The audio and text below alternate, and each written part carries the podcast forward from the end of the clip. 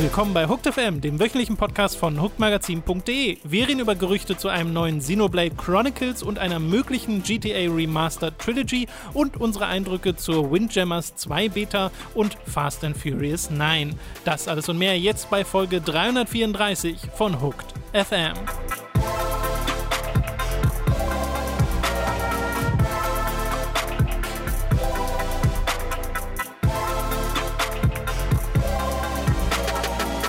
Wir begrüßen euch bei einer weiteren Folge Hooked FM. Ich bin Tom. Neben mir sitzt der Robin. Hallo, ich bin der Robin. Robin, geht's dir gut? Mir geht's gut, ja. ja dir, Tom? Ich, äh, ja, mir geht's auch gut. Ich freue mich, dass wir heute mal wieder über Filme reden. Ja. Haben wir lange nicht mehr gemacht. Ich habe zuletzt was Altes nochmal gesehen, nämlich Temple of Doom, Indiana Jones und mhm. davor auch Jäger des verlorenen Schatzes. Mhm. Und äh, Temple of Doom ist aber einer dieser Filme, den gucke ich irgendwie alle paar Jahre mal und jedes Mal ändert sich die Meinung zu diesem Film. Ist mhm. ja einer der umstritteneren Indiana Jones Filme.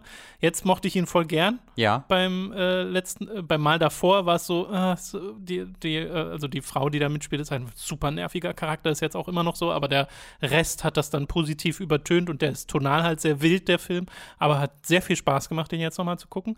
Hast du irgendeinen Film, der dir spontan einfällt, wo es dir, wo, wo es dir ähnlich geht, wo du so einen Film hast, wo du sagst, okay, jetzt beim letzten Mal fand ich den scheiße, jetzt finde ich ihn gut? Saw 6.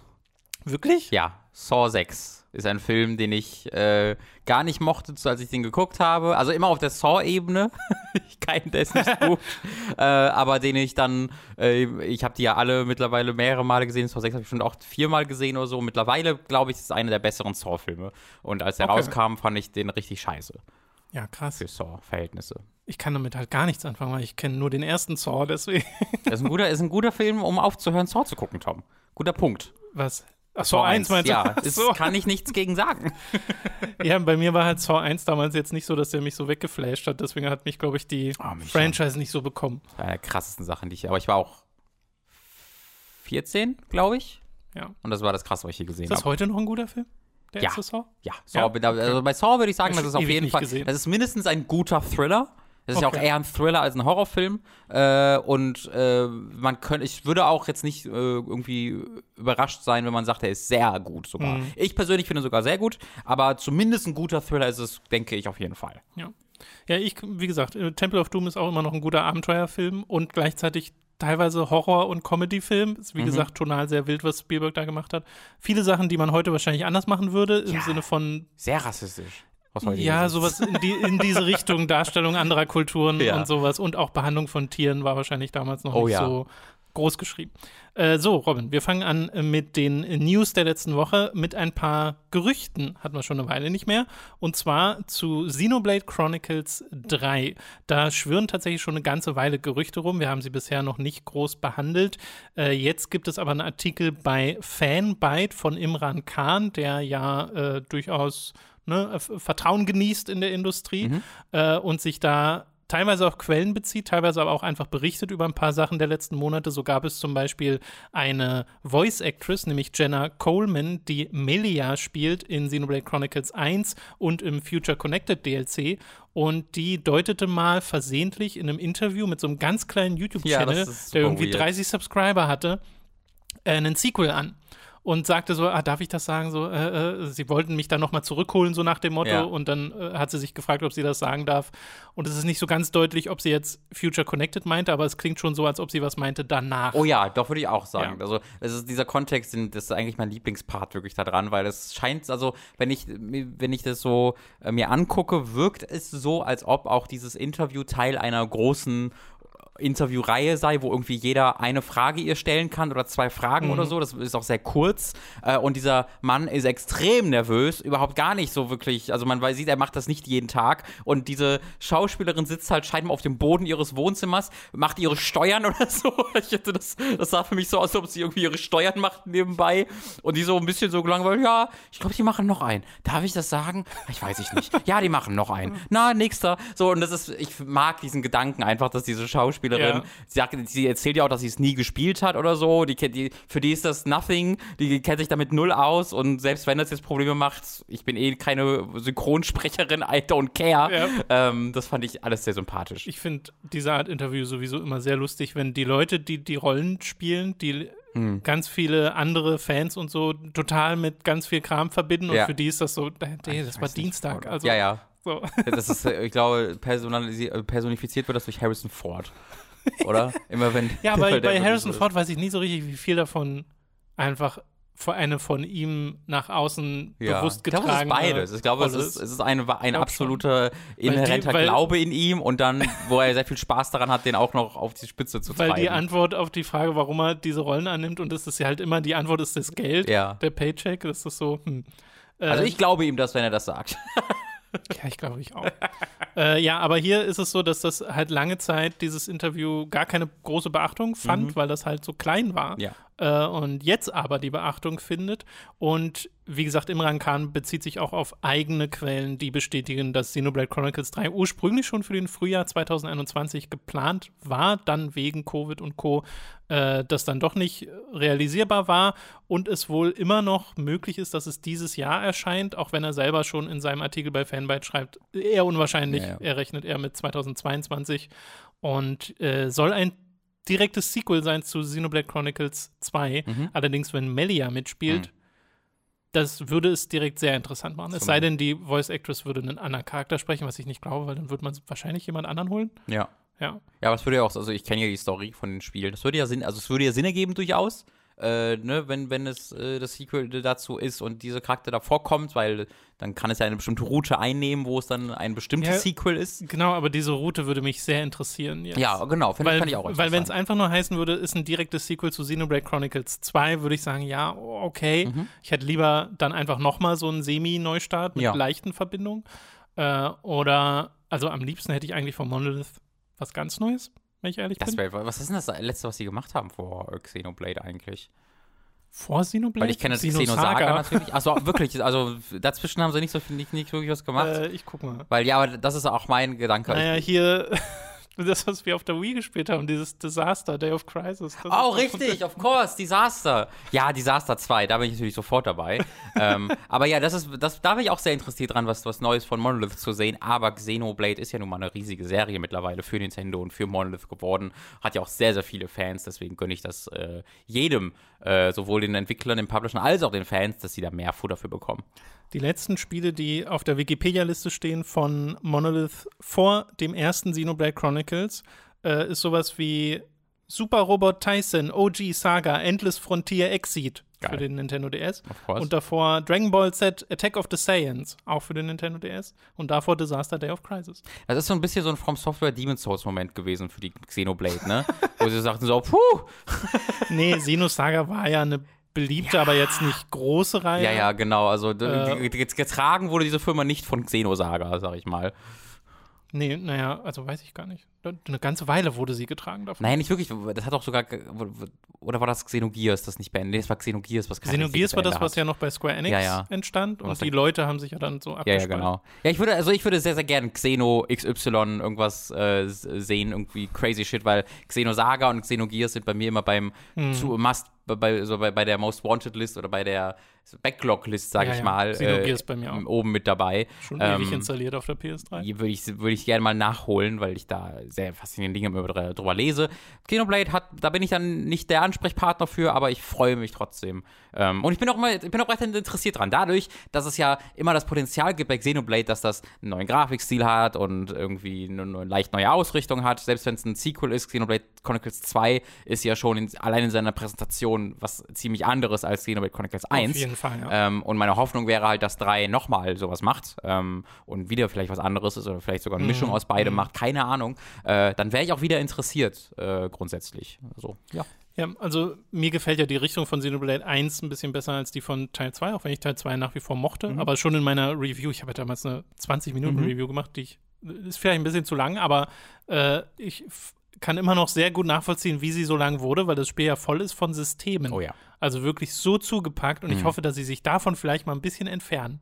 Also so ein bisschen ein entschlacktes äh, Xenoblade zu haben, wäre mal ganz cool. Ja.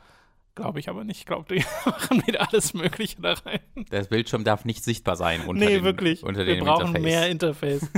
so, wir kommen direkt zum äh, nächsten Gerücht, nämlich zur GTA Remastered Trilogy äh, kursiert auch schon eine Weile. Jetzt gab es einen Artikel von Kotaku, die sich auf äh, drei Quellen beziehen, die das untereinander bestätigen. Und äh, zwar soll demnach eine GTA Remastered Trilogy, also GTA 3, GTA Vice City und GTA San Andreas, diese PS2-Ära der mhm. GTA-Spiele, äh, sich in Entwicklung befinden bei Rockstar Dundee. Äh, das ist dieses schottische äh, Studio von Rockstar. Und das soll noch im Herbst erscheinen für mehrere Konsolen, unter anderem auch für die Switch. PC und Mobile Release sollen wohl ein bisschen später kommen. Und äh, in den letzten Monaten gab es halt schon so Sachen, dass Take-Two gegen äh, PC-Mods mhm. vorgegangen ist für GTA, was lame ist. Äh, und dass sie schon sagten, sie arbeiten an drei Remasters für Spielen, ohne jetzt zu sagen, für welche Spiele. Ja. Aber das würde dem, äh, das würde dazu passen. Äh, laut diesen Gerüchten soll diese Remastered Trilogy in der Unreal Engine stattfinden und einen Mix aus neuen und alten Grafiken äh, haben und die Quellen beschreiben es so, als sähe es aus wie eine stark gemoddete Version okay. der alten Spiele. Ja. Also sollte man, denke ich, nicht damit rechnen, dass jetzt irgendwie das ist kein Mafia Definitive Edition. Genau, ja. ja. genau. Das ist ja schon eher ein Remake. Remake, genau. Ja, und äh, ich glaube da eher so, ich rechne eher mit so Sachen wie, okay, das hat jetzt, dadurch, dass es Unreal Engine ist, besseres Lighting mhm. oder überhaupt Lighting. Nicht einfach nur an und aus ja. für äh, die Lichtverhältnisse teilweise, äh, weil die sehen ja schon sehr primitiv aus aus heutigem Standard, die äh, alten GTAs. Äh, ob sie spielerisch rangehen, äh, ist da jetzt noch nicht groß rauszulesen, glaube ich aber nicht. Glaube ich auch nicht. Und äh, in dem Artikel von ähm, Kotaku steht auch noch, dass es Pläne gibt für weitere Ports von Red Dead Redemption. Also vielleicht auch so Richtung ja, Switch gab, und so. Das ist ja auch schon irgendwie ein Jahr her oder sowas, dass man durch so Remastered äh, äh, zu Red Dead Redemption 1 gehört hat. Äh, die sind dann ja, irgendwie wieder verflogen. Ja, oder aber eine PC-Version, eine sehr späte, wäre auch schön. Wäre mal, also wäre mal irgendwie ganz cool, wenn man, weil viel, also, hm, es ist ein bisschen seltsam, dass zwei auf dem PC ist, ja. gerade was sie mit der Geschichte auch noch mit zwei machen und dann der erste Teil nicht, weil da geht dann viel Kontext auch verloren. Äh, jedenfalls, ähm, für, für GTA bin ich so ein bisschen hin und her gerissen äh, für diese Trilogie, ja. weil wir ja bereits aus den PC-Releases wissen, dass da immer weiter so irgendwie Musik entnommen wurde wegen den Lizenzen. Das ist ein guter äh, Punkt, Was ja. natürlich gerade bei Vice City also das ist bei, bei, allen drei Spielen gleichermaßen doof, aber für mich persönlich, vor allen Dingen bei Vice City. Ich würde jetzt zustimmen, ähm, Vice Citys Identität ist voll, viel ne? mehr von der Musik abhängig als ich auch sagen. und Teil 3. Und äh, dann andererseits, genau, du, du, du, hast es bereits gesagt, es werden jetzt keine großen ähm, Remakes oder sowas, die kommen auch für Mobile raus. Äh, das finde ich eher, also ich bin da eher so ein bisschen, dass ich sage, ach, schade, weil ich halt sehe, was ein 2K mit äh, Hunger 13 und Mafia macht. Äh, das könnte auch ein GTA mit Rockstar ohne Probleme äh, hinbekommen. Andererseits ich freue mich natürlich mehr darüber, dass sie einfach ein großes Sequel machen. Mhm. Also das würde ich lieber sehen und das machen sie ja auch. Und das werden das wir ja in 10 bis 15 City Jahren werden wir das sehen. Soll, angeblich. Genau. Ähm, deswegen wäre das vielleicht auch ein bisschen redundant. 10 bis 15. Wäre da, da, jetzt groß an drei geht, äh, San Andreas und Vice City dran zu gehen. Ähm, aber dadurch, dass es halt, ne, es gibt die PC-Spiele schon und die, die kannst du modden bis zum geht nicht mehr und die sehen dann auch ja. hoch aufgelöst aus und Widescreen hast du nicht gesehen. Gibt die Spiele auch auf Mobile. Äh, genau, da, da gucke ich dann so ein bisschen drauf und denke mir, ist das so richtig nötig? Und ich lande bei Nein. Allerdings würde ich trotzdem mir die für die Switch holen, ähm, weil ich den Gedanken sehr mag, einfach im Zug zu sitzen und GTA San Andreas zu spielen. Die ersten GTAs auf der Switch. Ja. Das gibt es bisher noch nicht. Das finde ich ziemlich krass, auch dass GTA 5 ja jetzt in diesem Jahr noch für aktuelle Konsolen mhm. erscheinen soll, in einer aufgebohrten Version. Ja. Wo ich neulich übrigens festgestellt habe, neulich mal GTA 5 auf der Xbox installiert, mhm. auf der Series X, was ja dann die Xbox One-Version mhm. ist. Ähm, und die wurde insofern schon mal abgedatet, dass die Auflösung höher ist, aber das läuft ja in 30 Frames die ja. Sekunde. Ich hatte irgendwie voll im Kopf, dass das schon längst in 60 FPS war. Oh, krass. Ja, ich hatte es, ich glaube ich auch, aber ich hätte es auch gedacht. Ich glaube, es liegt daran, dass ich es auch im letzten Mal immer nur auf PC gespielt habe, weil ich mir die PC-Version ja, geholt also habe. Also muss bei mir, glaube ich, auch irgendwie ja. so falsch abgespeichert worden sein, aber dann kann ich viel mehr verstehen, weshalb diese neue Version dann sure. für die Konsolen äh, doch recht spannend ist, weil 60 FPS GTA ist halt besser als 30 das FPS stimmt. GTA. Sehr viele andere Entwickler haben aber auch geschafft, das nur durch einen Patch zu machen, ohne dass eine neue Version kommen muss, richtig, muss man auch ja. dazu sagen. Ja, ja. Ist halt, das weiß ich gerade gar nicht, wie der Plan ist. Nee, auch gar keine Der Upgrade-Plan. Also die äh, können äh, einfach sagen, 60 Euro bitte und kein Upgrade-Weg und das wäre okay, die würden das 243 Millionen Mal verkaufen. Äh, deswegen, who knows. Sehr wahr, sehr wahr. aber ja, also ich würde vor allem Vice City und San Andreas gerne nochmal spielen wollen, weil GTA 3 habe ich erst vor relativ kurzem sogar nochmal ein bisschen gespielt, auch mal im Stream angeschmissen und äh, glaube auch, dass sowas wie einfach nur neue Lichteffekte, äh, neue Lichtstimmung und so sehr viel ausmachen können, atmosphärisch, mit mhm. selbst so alter Grafik, äh, dass diese zusätzlichen Effekte einfach sehr viel bringen können. Deswegen, das kann schon sehr viel besser aussehen. Äh, ich würde jetzt aber nicht damit rechnen, dass sie zum Beispiel an äh, Polygone oder so nochmal reingeht, dass sie sagen, wir modellieren nee, hier die genau. Charaktere neu. Ja. Äh, oder Animationen oder sowas. Das wird ja. sehr auf dem alten Grundgerüst stehen. Das muss auch so aussehen. ja, das hat einen sehr eigenen Charme. Das ist sehr krass Fall, zurückzugehen. Ja. Also diese Oh, die sehen so weird aus, diese Spiele. Diese ja, alte Rockstar-Engine. In, in, diese Cutscenes, gerade wenn man sich irgendwas wie Red Dead Redemption 2 oder auch GTA 4 oder 5 sogar in den Kopf ruft, wenn, wenn, halt, wenn ich halt so Ingame-Cutscenes mir überlege, habe ich so richtig im Kopf, wie die so ihre normalen äh, Walking-Cycles abspulen und dann kurz sich drehen und dann irgendwie anfangen zu ballern und sich dann wieder weiter drehen ja. und weiterlaufen. Es also, gab aber beides. Es gab, genau, es gab genau, beides. Es gab natürlich. das, aber es gab auch die richtig, richtig genau. inszenierten. Ähm, aber das ist halt so weit davon weg, wo, ja. die, wo diese AAA-Spiele in dieser, also dieser Tage sind. Äh, das hat, finde ich, auch sehr viel Charme. Witzigerweise auf Audioebene kaum, weil die schon ja. immer krasse Schauspieler. Oh ja, Samuel L. Jackson in, San Andreas war doch Samuel L. Jackson in San Andreas, genau. Äh, Ray Liotta spielt, glaube ich, ja. in GTA 3 mit, wenn ich mich das nicht komplett vertue. Nicht. Aber auf jeden Fall irgendwelche bekannten so Mafia-Film-Darsteller hatten sie mit Ray Liotta bekannt aus Dungeon Siege. Uwe Boll. Falls ihr euch fragt, wo kommt er her? Warum Danke, kennt man Robin. den? Danke für die Ergänzung. Äh, wir machen weiter mit dem Nintendo Indie World Showcase. Das fassen wir hier ein bisschen zusammen. Das ist nämlich auch letzte Woche äh, gestartet. Da gab es wieder ein paar Indie-Spiele zu sehen, angefangen mit Bomb Rush Cyberfunk, dem quasi Jet Set Radio, mhm. wo Sega keins machen will, machen halt die Entwickler von Lethal League ein äh, Jet Set. Ergibt voll Sinn. Wenn ich Lethal League äh, Präsentation ja. und sowas, ergibt ja, ja, das total ja. Sinn. Das ist eine Identität. Äh, 2022 soll das erscheinen als tatsächliches Timed Exclusive für die Switch. Mhm. Ist so das, was jetzt hier rausgekommen ist. Dann gab es so Sachen wie das Loop Hero auf der Switch erscheinen wird Ende 2022. Ende oh. 2022, so rum. Äh, und Ende 2022? Ende nächsten nein, Jahres? Nein, nein, nein, nein, halt.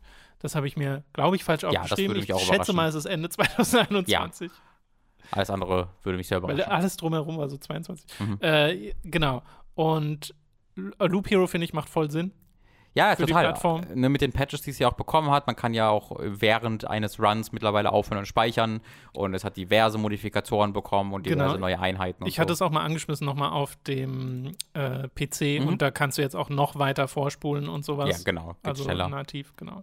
Äh, Winter 2021 ja. ist das offizielle Release-Fenster für Loop Hero. Verzeiht die Verwirrung. Äh, Tetris Effect kommt für die Switch, wo ich mich sehr drüber freue, weil Tetris Effect ist großartig und ich nehme das gerne auf jeder Plattform. Ich habe es schon auf dem PC, auf der Xbox und auf der Playstation. Ach, schön. Äh, und dann nehme ich es gerne nochmal auf der Switch. Am 8. Oktober soll das erscheinen. Wir haben einen Trailer gesehen zu Far Changing Tides, ja, ja. was super aussieht. Äh, das soll 2022 allerdings erst erscheinen. Und diverse Spiele sind einfach direkt erschienen an dem Tag, an dem die Nintendo mhm. Indie World war, nämlich Garden Story, Necro Barista Final Pour, was ein yes. Director's Cut ist. Genau, das ist auch auf dem PC verfügbar. Die haben mhm. quasi DLC kostenlosen für die PC-Version veröffentlicht mit äh, sogar, also wo die Story sogar weitererzählt wird. Ähm, beziehungsweise die Story wird, glaube ich, erweitert. Das heißt, du musst es im Spiel weitermachen. Du kannst nicht nach dem Ende weiterspielen. Das ist ein bisschen weird. Okay. Die haben ganz einfach erweitert. Äh, und diese kostenlosen Updates sind dann auch im, äh, in der Switch-Version enthalten. Und ja. Äh, die Switch hat aber auch Sachen, die die PC-Version noch nicht hat und die kommen auch noch in die PC-Version rein. Ja, gut, ich weiß jetzt nicht, ob das zu, für das Feature gilt, aber es hat einen Studio-Mode, den mhm. ich super interessant fand, dass du selber die Charaktere so hinstellen kannst mhm. und inszenieren kannst und dann Textboxen. Du kannst quasi eigene ja Stories bauen. Ja, das, das finde ich total interessant, weil das super Sinn ergibt in diesem Spiel. Voll.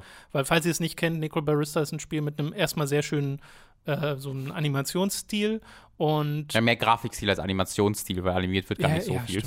Animiert, äh, genau, das ist der Punkt, auf den ich eigentlich auch hinaus wollte, weil es sind eher so Szenen, durch die sich die Kamera bewegt, aber die Charaktere selbst bewegen sich mhm. kaum. Ja, und es ist sehr, sehr beeindruckend, wie viel Dynamik sie ja. es schaffen, durch Kameraarbeiten zu, ähm, ja, zu erzeugen. Und, und halt durch sehr clever gewählte Posen clever gewählte Posen und dann ganz, ganz, ganz ausgewählte Animationen. Immer mal wieder ja. wird etwas kurz animiert und das ist immer, wow, krass. Genau.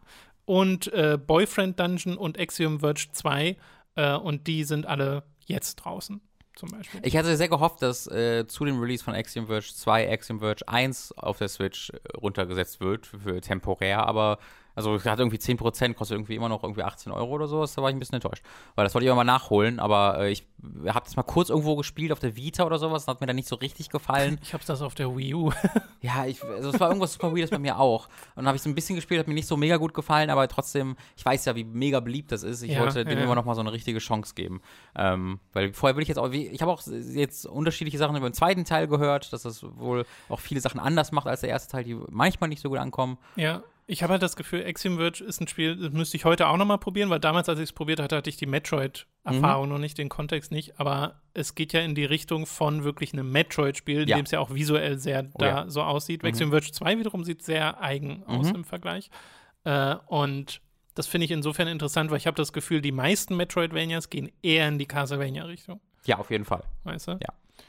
Und äh, bei diesem Indie World Showcase wurde noch ein neuer Trailer gezeigt zu Metal Slug Tactics, das 2022 erscheinen soll, das fantastisch aussieht. Ja. Also da wurde auch so ein Bossgegner mal gezeigt. Die Animation ist hervorragend. Super. Also schaut euch drauf. das unbedingt an. Das sieht richtig, richtig toll aus. Und Eastward wurde noch ein Trailer für gezeigt. Der, das kommt am 16. September raus. Ist auch timed exclusive für die Switch. Ist so ein Pixel Art Action-Adventure, Story fokussiert. Äh, schaut euch da auch mal den Trailer an, hat wahnsinnig tolle Musik äh, und sieht nach was richtig Großem aus. Also mhm. ich habe so das Gefühl, da wird so eine epische Reise inszeniert. Äh, war, hat richtig tollen Flair gehabt, mochte ja. ich sehr gern den Trailer. So, das zur Nintendo Indie World Showcase. Kommen wir noch mal zu Blizzard, Robin, aber diesmal nur kurz. Das war die letzten gefühlt drei Wochen unser Hauptthema, aber diesmal nur also ein. Das war, glaube ich, nicht nur gefühlt so. Ein Update. Ja, ja, es ist halt auch krass gewesen, was da alles passiert ist. Hört dazu gerne in die letzten Podcasts rein. Äh, dieses Mal geht es vor allem um äh, Entlassung, beziehungsweise halt Leute, die gegangen sind, nämlich der Diablo 4 Director, Louis Barriga, und der Lead Level Designer von Diablo 4, Jesse McCree, äh, sind raus aus Blizzard und der World of Warcraft Designer Jonathan LeCraft ist auch entlassen worden. Oder beziehungsweise, ich weiß nicht, ob es wirklich Entlassungen sind oder ob die Leute ja, dann die gehen, sind, aber im Wesentlichen sind es Entlassungen. es wurden halt keine offiziellen Gründe genannt. Mhm. Nach dem, was in den letzten Wochen passiert ist, kann man sich aber denken, was es ist. Und der McCree zum Beispiel ist auch auf einem dieser Fotos drauf von dieser Cosby mhm. Suite, um die es äh, die letzten Wochen schon ging. Ähm, also um, ne, da geht es ja um Behandlung von von Frauen und Arbeitskultur, äh, Fredboy-Kultur bei Blizzard und so. Und äh, ja, das wird wohl, das werden wohl die Gründe sein äh, ja. für diese Entlassung. Und Blizzard haben halt nur so eine, so eine Standard-Response dazu gehabt, indem sie bestätigen gegenüber äh, IGN und Co., dass die Leute entlassen wurden, dass sie das Vertrauen haben in den Rest des Teams, dass Ersatz gefunden wurde und so mhm. weiter und so fort. Aber viel mehr Informationen hast du da nee, nicht rausbekommen. Gibt's auch nicht. Ich frage mich halt, ob das was Großes für Diablo 4 bedeutet. Weil eigentlich ist ja Rod Ferguson schon vor einer ganzen Weile mal dazugekommen, ja. ne? der ehemals Ist der immer noch da? Der ist noch da. Okay. Ja. Äh, der so die, die Hand drüber halten soll mhm. über Diablo 4 kontrollierend und so ein bisschen da, das alles so. Sicher gehen, dass es vorangeht. Dass es vorangeht, ja. genau, weil das ist genau das, was nicht passiert ist die Jahre mhm. zuvor. Äh, und ich hoffe, dass das nach wie vor äh, oder dass das dann gegeben ist, dass äh, Weiß ich aber gerade also nicht. Also Rod Ferguson ist die beste nicht. Person, die man dafür kriegen kann. Das ist, literal, also das ist wirklich literally das, was er in der Videospielindustrie macht seit irgendwie zehn Jahren mit Bioshock Infinite und Gears und so. Also er kommt immer dazu, wenn quasi Sachen irgendwie so ein bisschen stagnieren und gesagt, okay, wir müssen das jetzt fertig kriegen. Dann kommt Rod Ferguson und sagt, so, genau, ihr macht das, glaub, das, das, das. Ich glaube auch, er zeigt so in vier verschiedene Richtungen mit Ansagen und Ja, genau. Genau, meine, alle hassen meine, es wahrscheinlich, weil deren ganze, ne, du musst dann halt einfach fertig werden und es ist sicherlich dann auch so, ah! Ähm, aber es war, in der Vergangenheit hat es immer, also Bioshock ist das beste, beste Beispiel, hat es gut funktioniert, ähm, weil der Bioshock Infinite komplett in, im mhm. Nichts rumgeflogen ist, bevor dann mal tatsächlich dieses Spiel entwickelt wurde.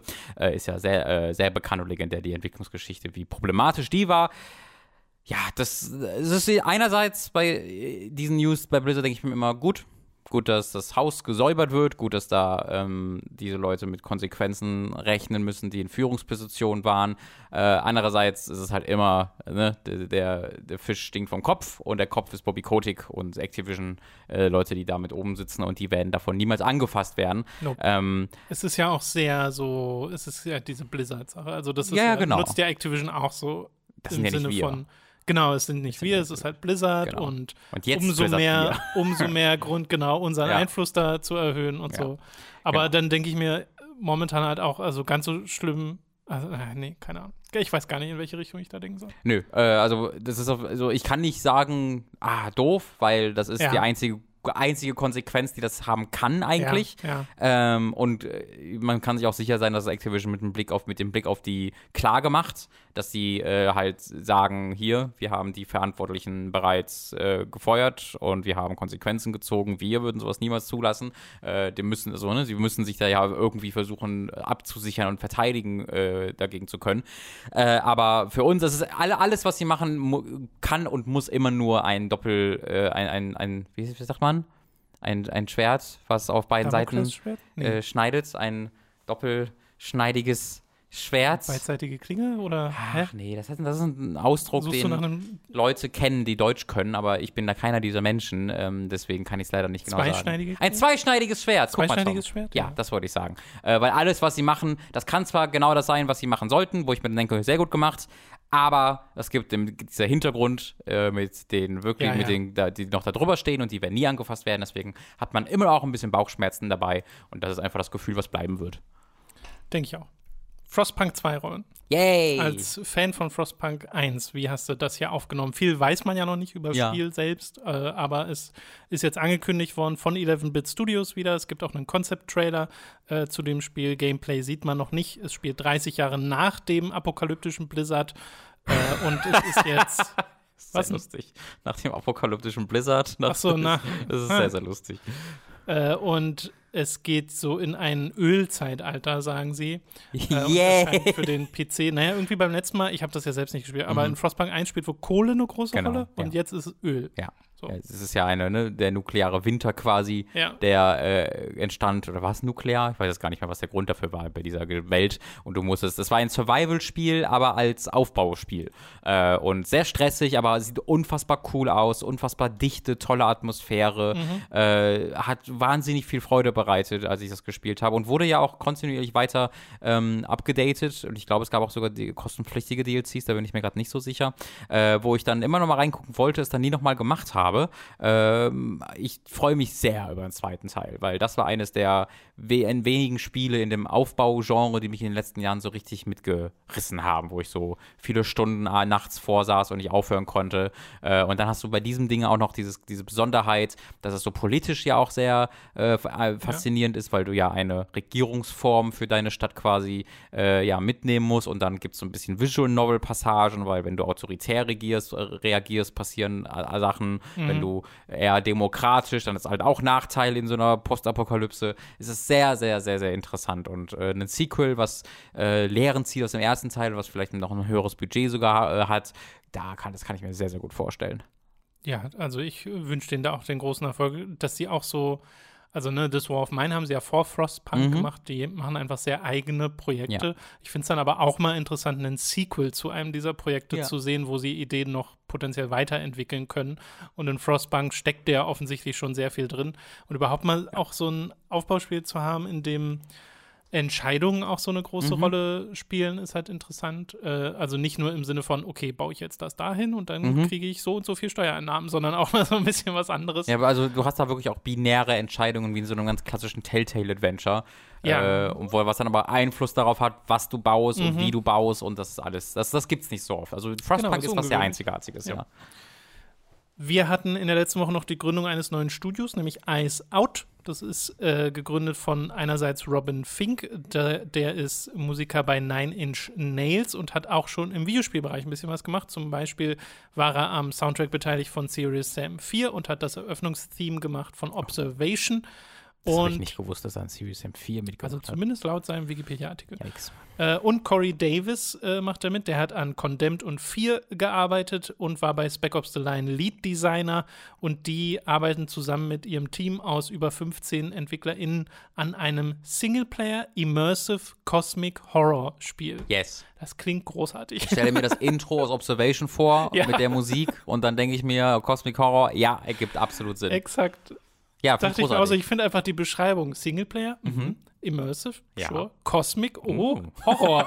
oh. ja, exakt. Ja, super cool. Freue ich mich. Ich glaube ja, so Cosmic Horror, also Cosmic Horror ist ja noch was anderes, aber generell, äh, also bei, bei, Cosmic Horror habe ich auch Verbindungen zum Weltall, äh, weil natürlich, also Cosmic ist ja auch ja, diese Cosmic. Beschreibung, aber es ist ja jetzt ja nicht direkt, du bist ja meistens dann nicht im Weltall unterwegs, sondern es ist ja oftmals genau, etwas Großes, Böses, ja. das auf die Erde kommt irgendwie oder etwas Göttliches, ne, Cthulhu und Co. Äh, aber trotzdem äh, mache ich da auch ein bisschen die Verbindung so zu einem ähm, dieses Project, ich vergesse immer den Namen, das Dead Space-artige Spiel und halt Dead Space. Äh, wie heißt der das nochmal von Glenn Schofield? Effekt? Caligula-Effekt, das könnte es sein. nee, ist Caligula-Effekt nicht das JRPG? Es gibt ein Spiel, was Caligula Effekt hat, was glaube ich ein JRPG ist. Callisto Protocol. Callisto Protocol. Genau. Sehr, Sehr gut. da wäre ich nie drauf gekommen jetzt. Ja, aber wie komme ich äh, denn auf Caligula Effekt? Ich glaube, das ist ein Spiel. Google das mal. Ich glaube, das ist ein JRPG, ein Persona-Style JRPG. The Caligula Effekt. Ja. tatsächlich Hast du mal vor Jahren von gelesen? Ach, du zweiten Teil. PS4 ja. Role-Playing Video Game. Genau, so ein Persona-Stil. Das ist äh, gar nicht so schlecht. Aber wie, also das ist ja, wie da halt gerade mein Gehirn das mhm. rausgegraben hat, das verstehe ich nicht so ganz. Weil auch wenn ich jetzt das Cover sehe von dem Spiel, ist es, als ob ich es zum ersten Mal sehe. Ja. Da wurde vor ein paar Wochen oder Monaten, glaube ich, jetzt zwei Zahl angekündigt. Vielleicht hast du da eine Mail bekommen. Ja, ähm, ich freue mich darauf, dass wir so viel so im Horrorbereich äh, da in den nächsten Jahren bekommen werden, was so ein bisschen Science Fiction oder Cosmic ja. ist. Äh, gerne. Wobei es ja fast schon schön wäre, wenn das dann nicht Space wäre, sondern einfach ja, genau. nur Oft würde ich auch so, sagen. so klassischer vielleicht Cosmic ja. Horror, weil wir mit Dead Space und Callisto dann eben Space schon abgedeckt haben, so ein bisschen. Space haben wir abgedeckt. Vielen Dank. Endlich, endlich wieder Erde. Genug, genug Space. So, wir haben noch ein paar Events, die anstehen, Robin. Nämlich zum einen ist diesen Mittwoch am 18. August um 15 Uhr eine neue Pokémon Presents, in der die Remakes von Diamant und Perl, aber auch Pokémon Legends Arceus nochmal gezeigt oh, werden oh soll. Und da bin ich sehr gespannt ich drauf. Ich bin nervös, ist das, was ich, ich bin. Ich bin auch nervös, aber äh, das schauen wir uns auch zusammen mit euch an. Gibt es dann gegebenenfalls nochmal einen Teaser auf äh, YouTube und Social Media. Genauso wie für die Xbox Gamescom Show am 24. August um 19 Uhr. Die wollen wir uns auch mit euch anschauen. Und die Gamescom Opening Night Live einen Tag später am 25. August um 20 Uhr. Da geht es jetzt also gerade wieder los mit ein paar Events, gerade auch um die Gamescom herum. Und die Gamescom Opening Night Live war in den vergangenen ja. Jahren immer ganz lustig. Deswegen. Ist jetzt kein, kein, also nicht ganz ein, eine gute E3 äh, irgendwie Präsentation, ja. aber es ist eine. Meist so eine Stufe drunter. Ja, ja, genau. Also es, es gibt viele E3-Präsentationen, die auch diese, ja. dieses Level haben oft und es ist was. Also letztes Jahr, wenn ich mich richtig erinnere, ähm, hat es echt unterhalten und war, war, war cool. Ähm, da freue ich mich drauf. Ja, same. Und dann gab es noch ein Delay, nämlich das Life is Strange Remastered verschoben wurde. Das ist, Nicht das True so Colors. True Colors kommt immer noch am 10. September, aber da sagen sie auch, die Switch-Version kommt später. Ja. Sie wissen nur noch nicht genau wann. Aber das Remastered, was ja kurz danach ursprünglich erscheinen sollte, wurde jetzt verschoben auf Frühjahr 2022. Das Remastered ist super weird. Dass das danach dass das danach erscheint. erscheint, ist schon komisch und dass es jetzt auch noch deutlich danach erscheint, ja. ist noch komischer. Ja. Aber ja, so ist das scheinbar. Gut, damit sind wir durch mit den News für diese Woche.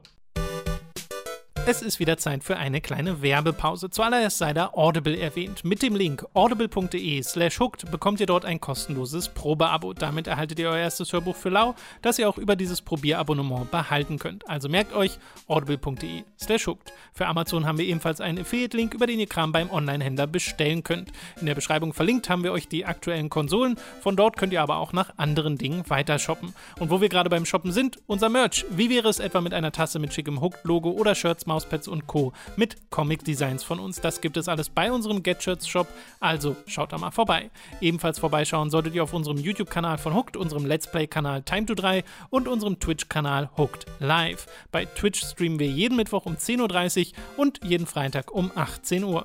Am Mittwoch spielten Robin und ich das richtig tolle Dynasty Warriors Gundam Reborn, dem PS3-Launch-Titel Pain und das Kult-Rhythmusspiel VIP Ribbon. Freitag waren Mats und ich live mit ein paar Runden Windjammers 1, der Beta zu Teil 2 und dem neuen DLC von Mario Golf Super Rush. Die Aufzeichnung der Streams findet ihr auf Time to 3.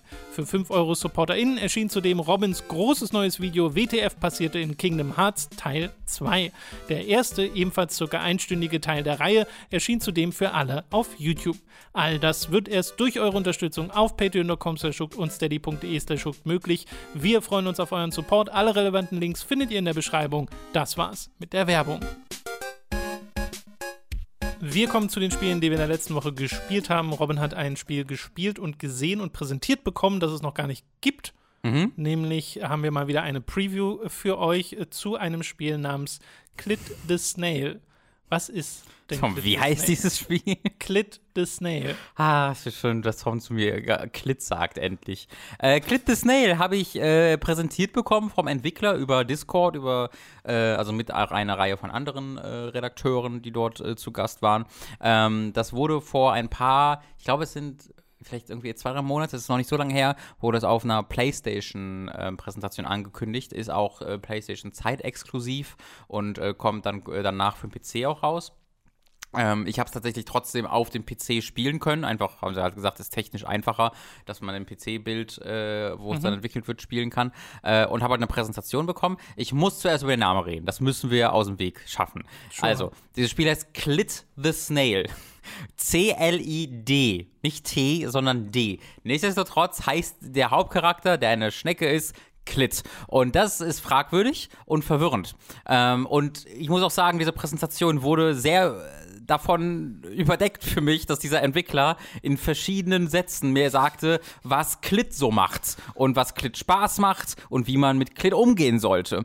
Ähm, und äh, da hat dann tatsächlich der äh, Manu, von Inside Moin, ich glaube in der Rolle war es aber für IGN, also wirklich hat sich journalistisch ausgezeichnet und hat danach in einer Fragerunde einfach gefragt, sag mal, wie, also wisst ihr, dass eure, äh, eure Schnecke Klit heißt?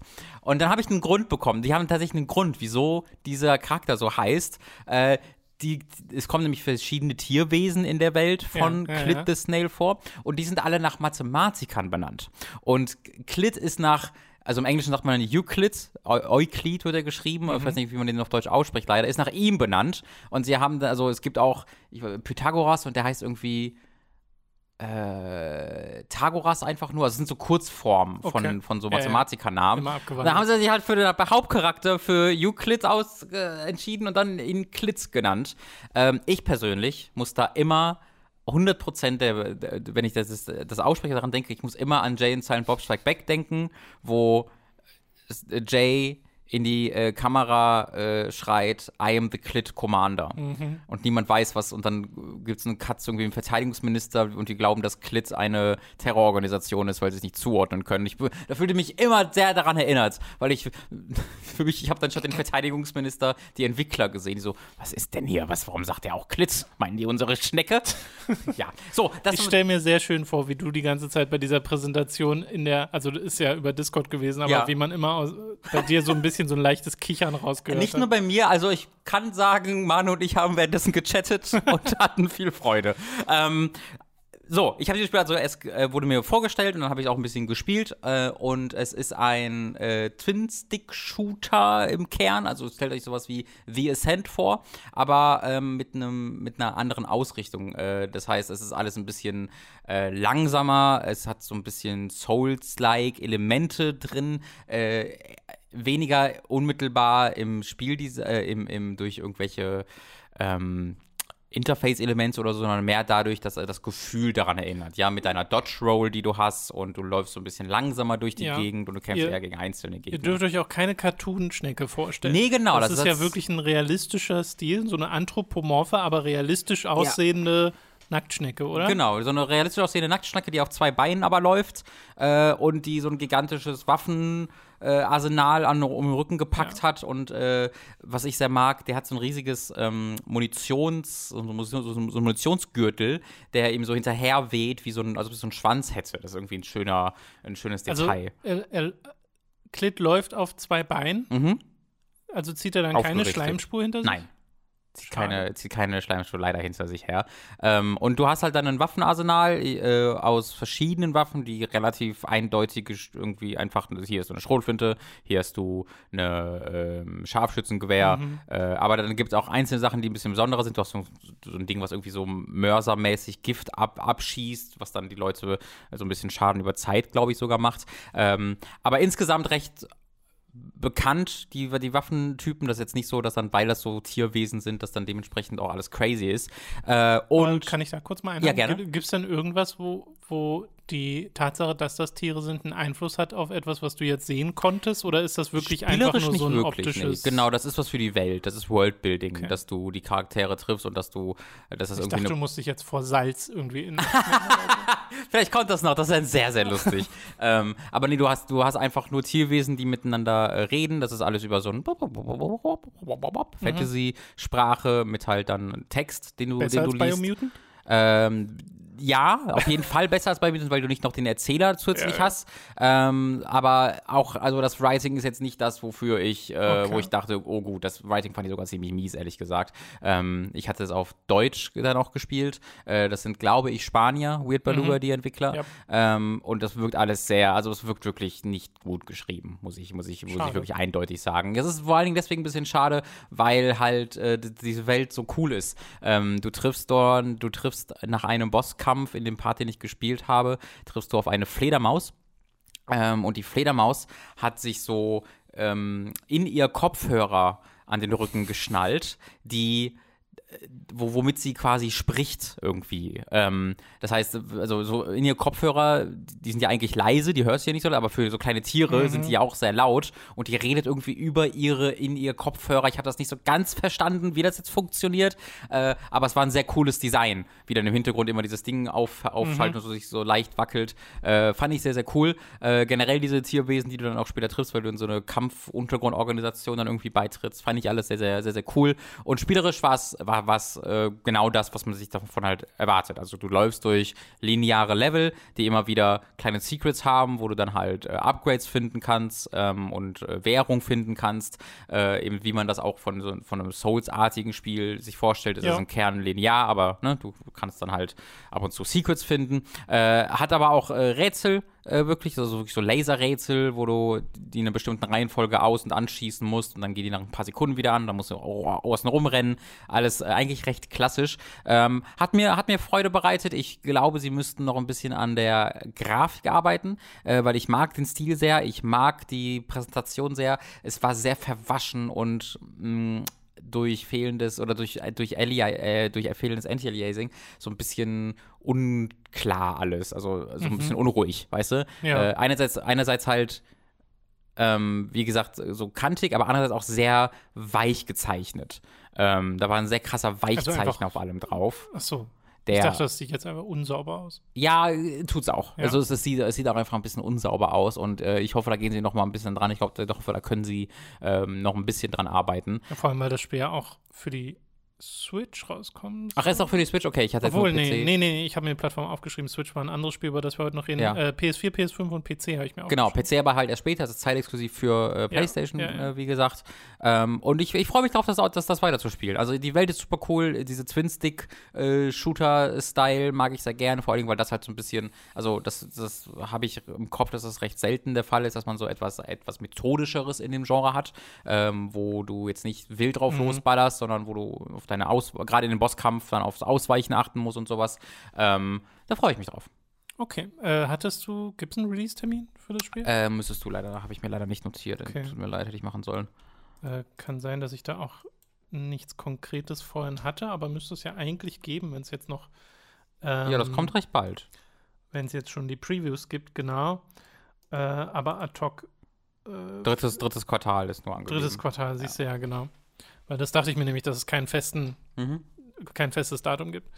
Okay, das soll es gewesen sein zu Clit the Snail. Wir kommen zum nächsten Spiel. Äh, bevor ich dazu komme, möchte ich einmal ein, etwas erzählen. Und zwar spielst du ab und zu oder guckst du ab und zu noch in die PlayStation Plus Spiele rein? Äh, ich habe mir die jetzt auch wieder, also ja, ich habe dieses, wie ich, ich kann nicht mehr den Namen mir merken, Hunters, wie hieß denn das? Was gerade kam. Ja, das ist das eine. Das kann ich mir auch nicht merken. Ja. Hunters Legend. Es waren drei Irgendwie Worte, sowas. die man miteinander tauschen kann. Ja, also ich habe mir, ich, ich, ich hab mir, sie, die, mir sie aktiviert, ja. Okay. Äh, ja, weil ich habe da auch, da, da ist ja Tennis World Tour diesen Monat dabei. Ja. Habe ich da auch interessiert ich, hingeschaut. Da wollte ich mal reinspielen, weil ich ja auch gerade Mario Golf äh, spiele parallel oder gespielt habe äh, und generell das mal interessant fand, mal wieder so ein realistisches Sportspiel zu spielen. Hat ja neulich im Stream mal Virtual Tennis gespielt. Das ist jetzt nicht realistisch, aber hat mhm. äh, trotzdem nochmal einen anderen Flair. Genau. Und Tennis World Tour ist ein Spiel, ich glaube, ich hatte es insgesamt zehn Minuten auf der Festplatte. Mhm. Weil ich das so dreist fand. Du, hast diese, du schmeißt dieses Spiel an, dann kommst du ins Menü und dann kommt so eine Textbox, die direkt aufploppt und sagt, oh, du spielst das zum ersten Mal, wir bringen dich mal durch die Menüpunkte, um dir das so ein bisschen zu zeigen, wie es hier abgeht. So, mhm. Und dachte ich, ja, okay, ist ja einfach Tutorial. Hier ist das Kartenmenü. Da kannst du Karten kaufen mhm, für mhm, die mhm, ganzen Sachen, mhm. die sich hier freischalten lassen. Und dann wird mir in Original 30 Textboxen dieses Glücksspiel-Kartensystem erklärt What? als allererstes, wenn ich in dieses Spiel reinkomme. Oh no. Und danach habe ich ein Exhibition-Match gemacht, fand, dass das sich nicht gut angefühlt hat und habe es deinstalliert. Das war so dreist. Oh boy. Das war nicht richtig, richtig dreist. Ja. Also so schnell, dass mir ein Spiel so schnell madig wird auch. Mhm. Und ich bin mhm. ja, ich habe ja quasi keine Investition, ich habe das ja nicht aktiv gekauft oder ja. so, sondern mir einfach runtergeladen. Da bin ich dann auch manchmal sehr schnell mit dem deinstallieren. Mhm. Aber das wollte ich einfach nochmal sagen, weil ich das einfach ja, ich furchtbar fand. Finde ich gut. Ich hatte, ähm. das, ich hatte, die hatten nie so richtig gute Reviews bekommen. Ich habe auch eigentlich Bock auf ein gutes Tennisspiel, aber Virtual Tennis. Spiel einfach Virtual Tennis auf der Dreamcast. Fertig.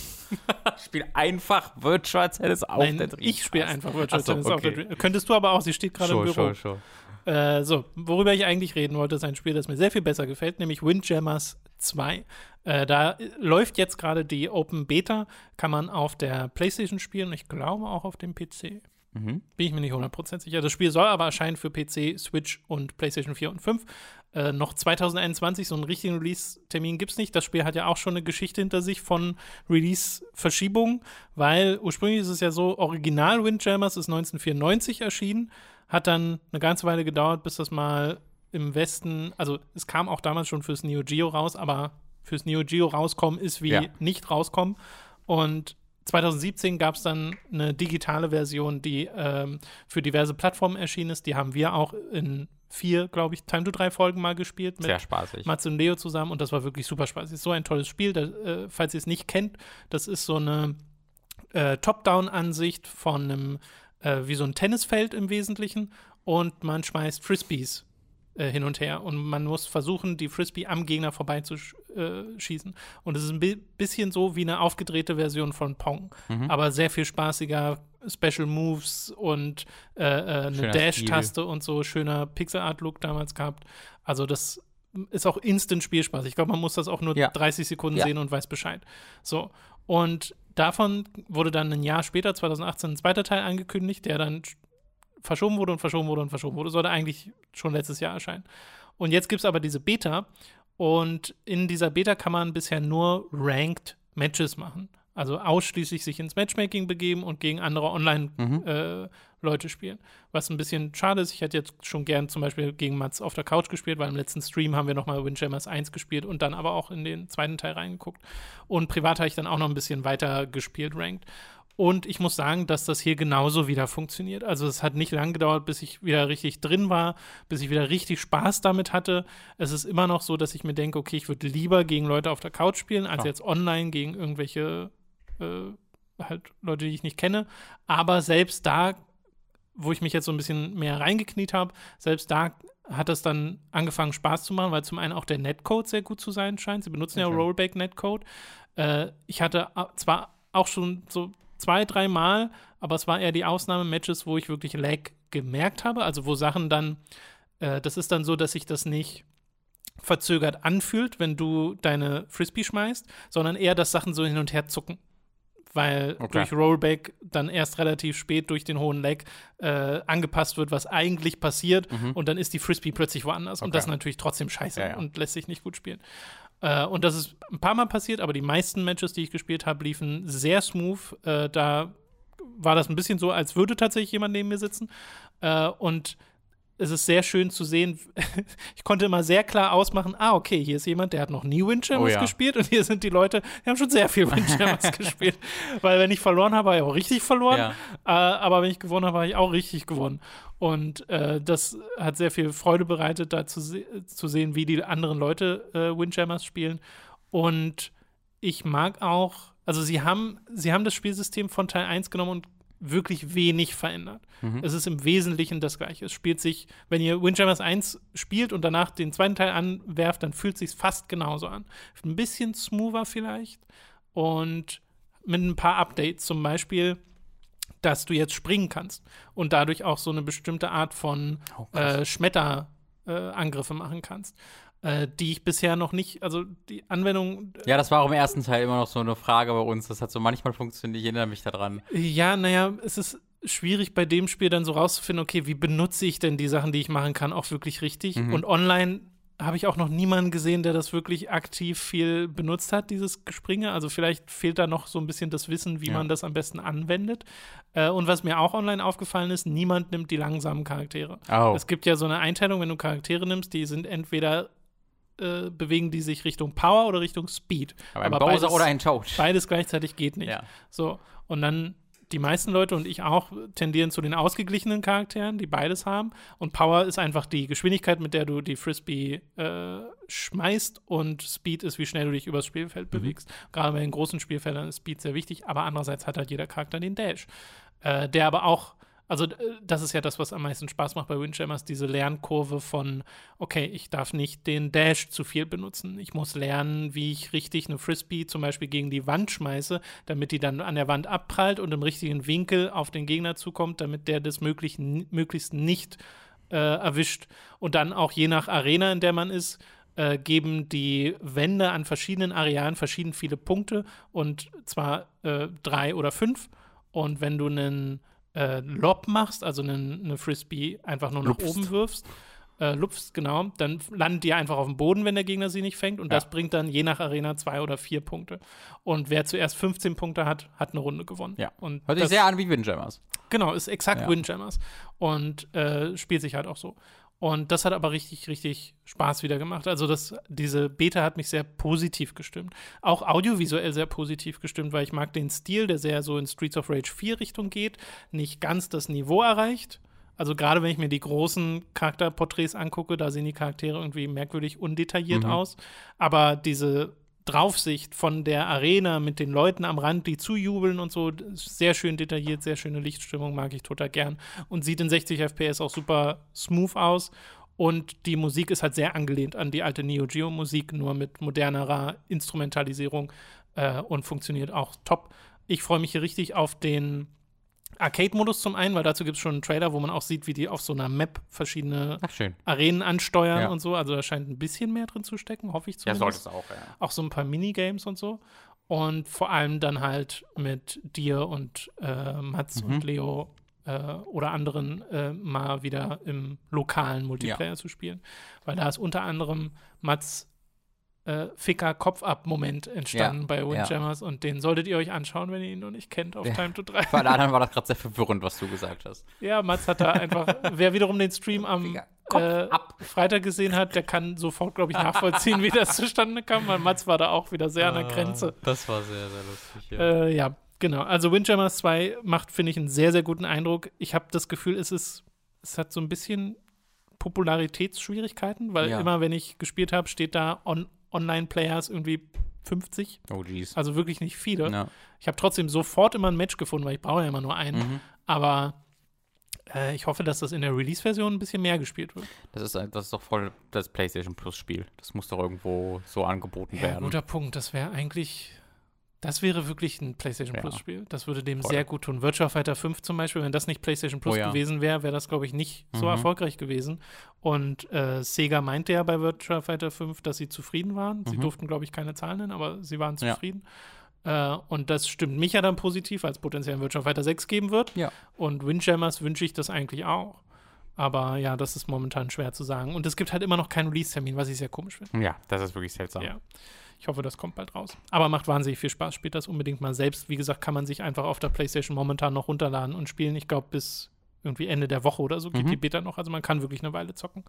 So, und damit sind wir mit den Videospielen fertig und kommen noch zu ein paar Filmen. Robin war nämlich mal wieder im Kino und hat unter anderem Fast and Furious 9 mhm. geschaut. Heißt der Film einfach nur so? Nee, der Film, also im Deutsch, oh, das ist ja die Frage, wie das in Deutschland ist. Also der Originaltitel von ja. Fast and Furious, weißt du, wie der ist, der Originaltitel? Nee. Ähm, erinnerst du dich noch an äh, den achten Teil, wie der hieß?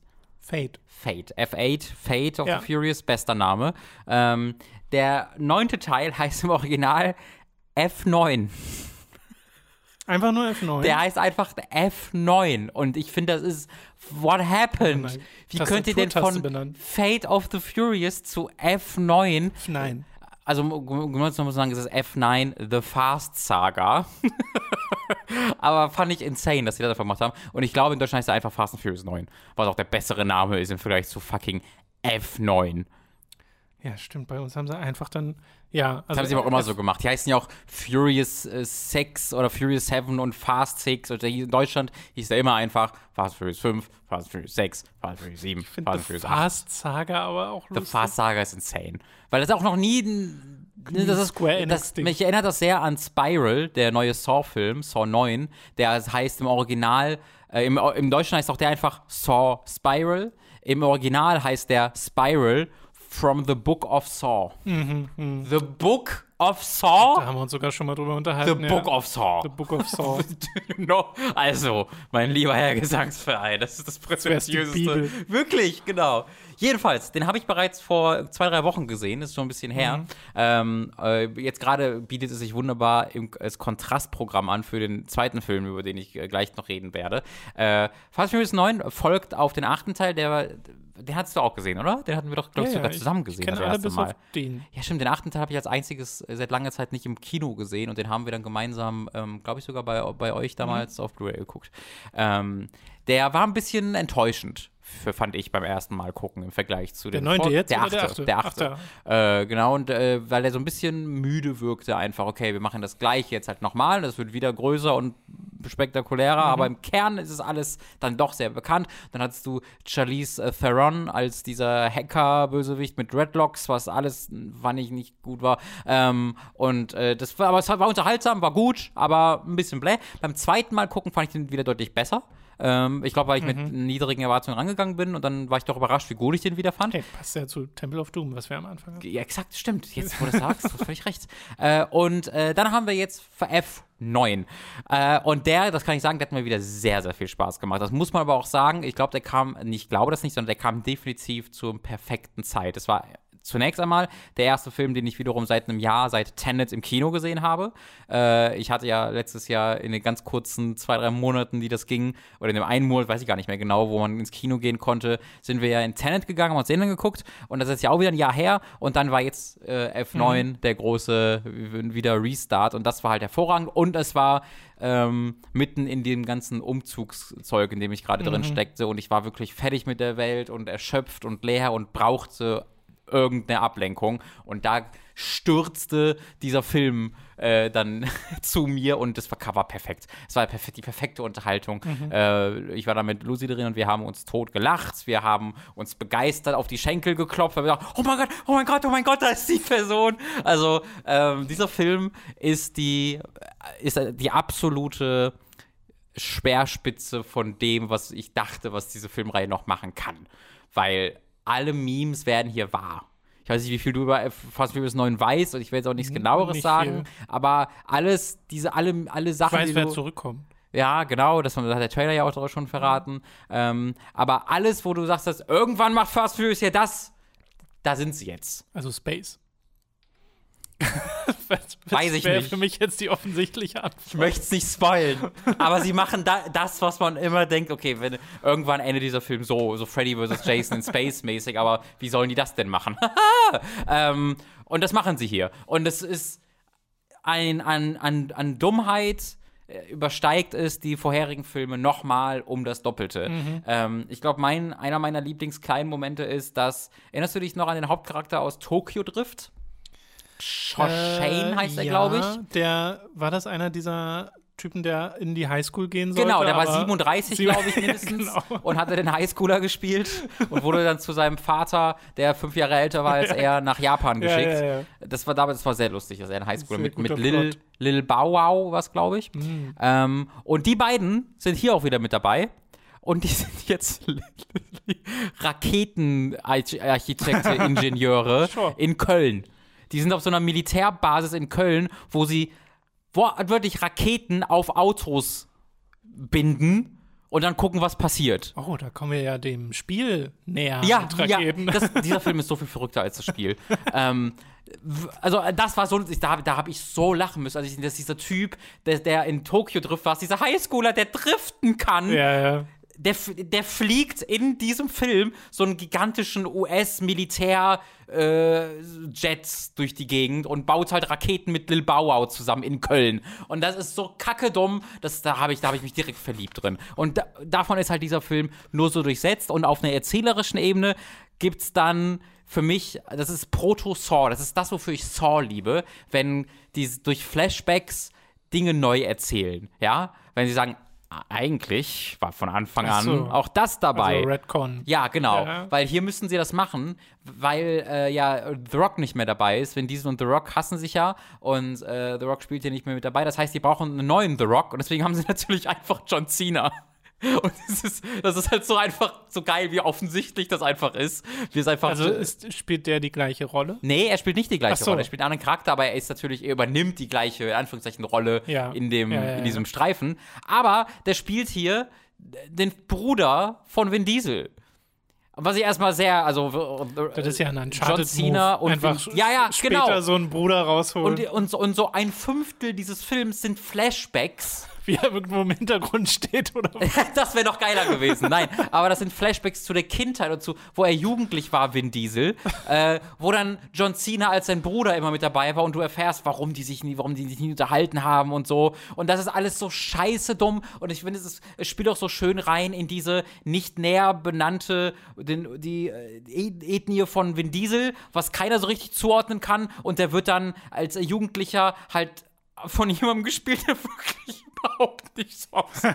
nicht mal ansatzweise so aussieht wie Vin Diesel. Äh, von der Hautfarbe bis zur Frisur passt da nichts zu Vin Diesel. Und das mochte ich sehr, sehr gerne. Ähm, und äh, der, er ist auf, es gibt einen Teil in diesem Film, wo er auf einer Art Vision Quest ist, wo er in seine eigene Vergangenheit reist und die so sieht. Stell dir halt vor, du hast so ein Flashback, wo Vin Diesel selbst sich so zuguckt und so äh, emotional so, oh nein, damals. Mhm. Oh. Und dann guckt er nach rechts und dann ist er woanders in seiner Vergangenheit. Und dann dreht er sich nach links um, da ist er wieder woanders. Und dramatische Musik läuft im Hintergrund. Das ist ja eine Saga. Wirklich. Und ich saß so, so wild applaudiert im Kino und konnte es gar nicht glauben, wie scheiße dumm das alles war. Ähm, war ich voll dabei. Fand ich absolut großartig. Äh, größter Kritikpunkt sind für mich die Inszenier ist für mich die Inszenierung der ähm, Faustkämpfe, der Nahkämpfe. Die sind nicht gut. Der einzige Fast and Furious Film, der das wirklich so richtig gut gemacht hat, war, ich glaube, Fast 7 war es, nämlich der, der von James Wan inszeniert wurde, äh, der jetzt auch Aquaman gemacht hat, der vorher Saw 1 gemacht mhm. hat. Ähm, das ist ein hervorragender Regisseur, der Action wahnsinnig gut, was man mhm. auch in mhm. Aquaman sehr gut sieht, äh, einfangen kann. Äh, und das geht hier auch wieder sehr verloren. Also wenn die, immer wenn sich hier Leute okay. boxen, ist es sehr wildes Gefuchtel. Gefuchtel, mhm. genau. Ähm, aber das ist mir unwichtig, weil die, die, die, die Auto-Action ist gut inszeniert und was hier alles passiert ist, ist kompletter Schwachsinn und äh, es hat mich durchgehend großartig unterhalten. Ob wir nochmal ein neues Videospiel bekommen von Fast and Furious? also, ich muss eigentlich, man muss eigentlich sagen, ja, dafür ist diese Serie zu groß, dass wir nicht irgendwann, weil es ist ja nicht das erste. Ne? Es gab ja schon zwei, drei mieseste ja, ja. Fast and Furious Spiele. Ähm, aber wenn sie nochmal diese Klasse erreichen, der Story-Inszenierung. Ja, genau, das bezweifle ich halt ein bisschen, dass das es so nochmal gibt. Aber es wäre natürlich ernsthaft gutes. Sehr zu Wäre auch schön. Ja, weil irgendwie das EA sich schnappt und dann setzen sie irgendwie einen ihrer 33 Rennfahr Rennspielstudios jetzt dran.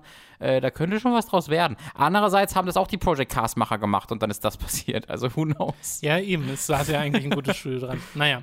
Äh, du hast noch einen anderen Film geguckt, der ist was ganz anderes. Oh ja. Also zumindest, wenn ich den Trailern glauben darf. Es sei denn, kommen noch Autos ja, ins Als Vin Diesel dazu kam, war es äh, The Green Knight äh, sag doch mal, was das überhaupt ist für Leute, die es nicht kennen. The Green Knight ist eine, die Verfilmung einer äh, Geschichte aus, der, aus dem Arthur-Mythos. Also Kö mhm. König Arthur, der Excalibur aus dem Stein zieht.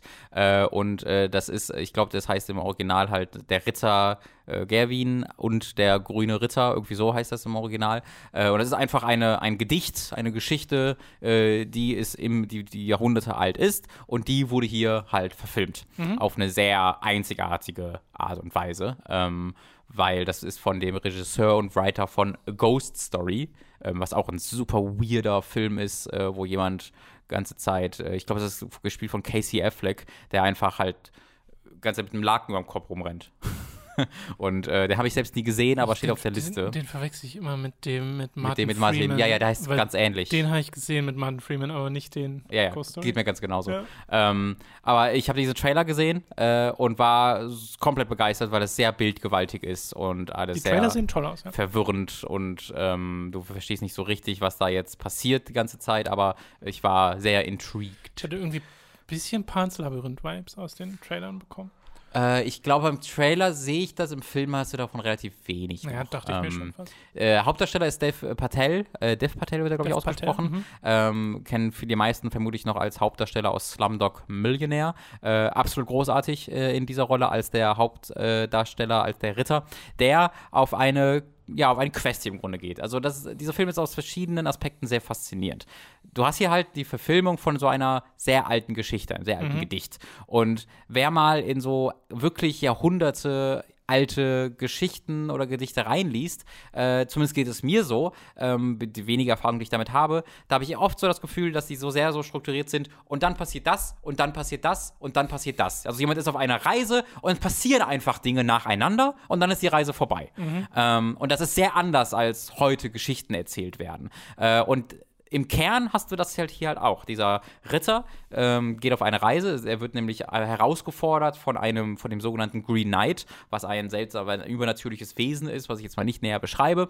Äh, der wird von dem herausgefordert, äh, oder er, er nimmt die, die, Herausforderung, die allgemein rausgeht, an und ähm, das sorgt dann dafür, dass er ein Jahr später sechs Tagesritte weiter zu einer grünen Kapelle reiten muss, um dort seinen, äh, ja, den Deal quasi einzulösen. Ich bleibe hier einfach so absichtlich so ein vage, bisschen allgemein ja. vage, genau, weil ich finde, wenn man, also wahrscheinlich werdet ihr das Gedicht jetzt auch nicht selbst kennen, zumindest ging es mir so mhm. vorher, äh, und mir hat das sehr viel Freude bereitet, da so unvorbereitet mhm. reinzugehen. Deswegen bleibe ich so vage. Ähm, aber der Kern des Films ist diese Reise, die dieser äh, ich, ich nenne ihn ganz Zeit Ritter, er ist gar kein Ritter. Er ist einfach, er ist ein Verwandter von König Arthur, aber selbst kein Ritter. Er ist jemand eigentlich, er ist ein ziemlicher Versager, äh, der aber natürlich gerne Anerkennung will. Mhm. Und das ist so ein bisschen seine Motivation dahinter. Äh, und diese Reise ist dann der Kernpunkt und äh, die hat sogar immer wieder so Überschriften, so Kapitelüberschriften, äh, wo du wirklich merkst, das sind hier quasi vier, fünf Stationen, die relativ losgelöst voneinander sind, ähm, die dann auch teilweise mit den gleichen Schauspielern in unterschiedlichen Rollen daherkommen, mhm. wo oft ganz fragwürdig ist, okay, warte mal, ist das jetzt hat dieser Charakter was mit diesem anderen Charakter zu tun? Ist das ein, haben, ist, ist das der gleiche Charakter vielleicht sogar? Äh, nee, kann eigentlich nicht sein. Äh, und alles so ein bisschen nebulös. Aber wird für mich sehr gut davon getragen, dass halt die große Geschichte total simpel und einfach zu verstehen ist. Ja, dieser, diese Person reitet durchs Land, um zu dieser Kapelle zu kommen, um da etwas zu tun. Und das ist die Geschichte. Die Geschichte ist super einfach zu verstehen und ist super einfach zu folgen. Äh, und das, was dann dort passiert, ist oftmals ein bisschen ja. rätselhaft und äh, du weißt in dieser Welt nie so ganz, wie übernatürlich das alles ist und wie viel ist echt und wie viel ist Vorstellung.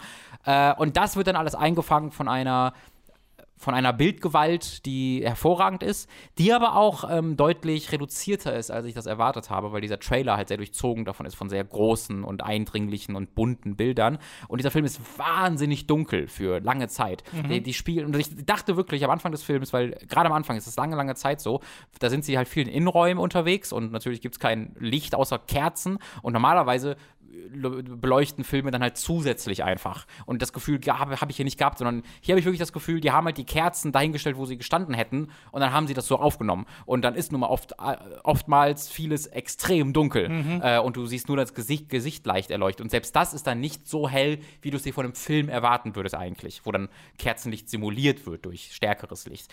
Ähm, also ein bisschen auch The Dark Knight? The Dark Knight? Ach so, Green Knight, Dark Knight. I get it, I get it, I get it. Ich dachte gerade, du hast eine Batman-Referenz gemacht, was ich nicht verstanden habe. Ja, naja, ähm, so.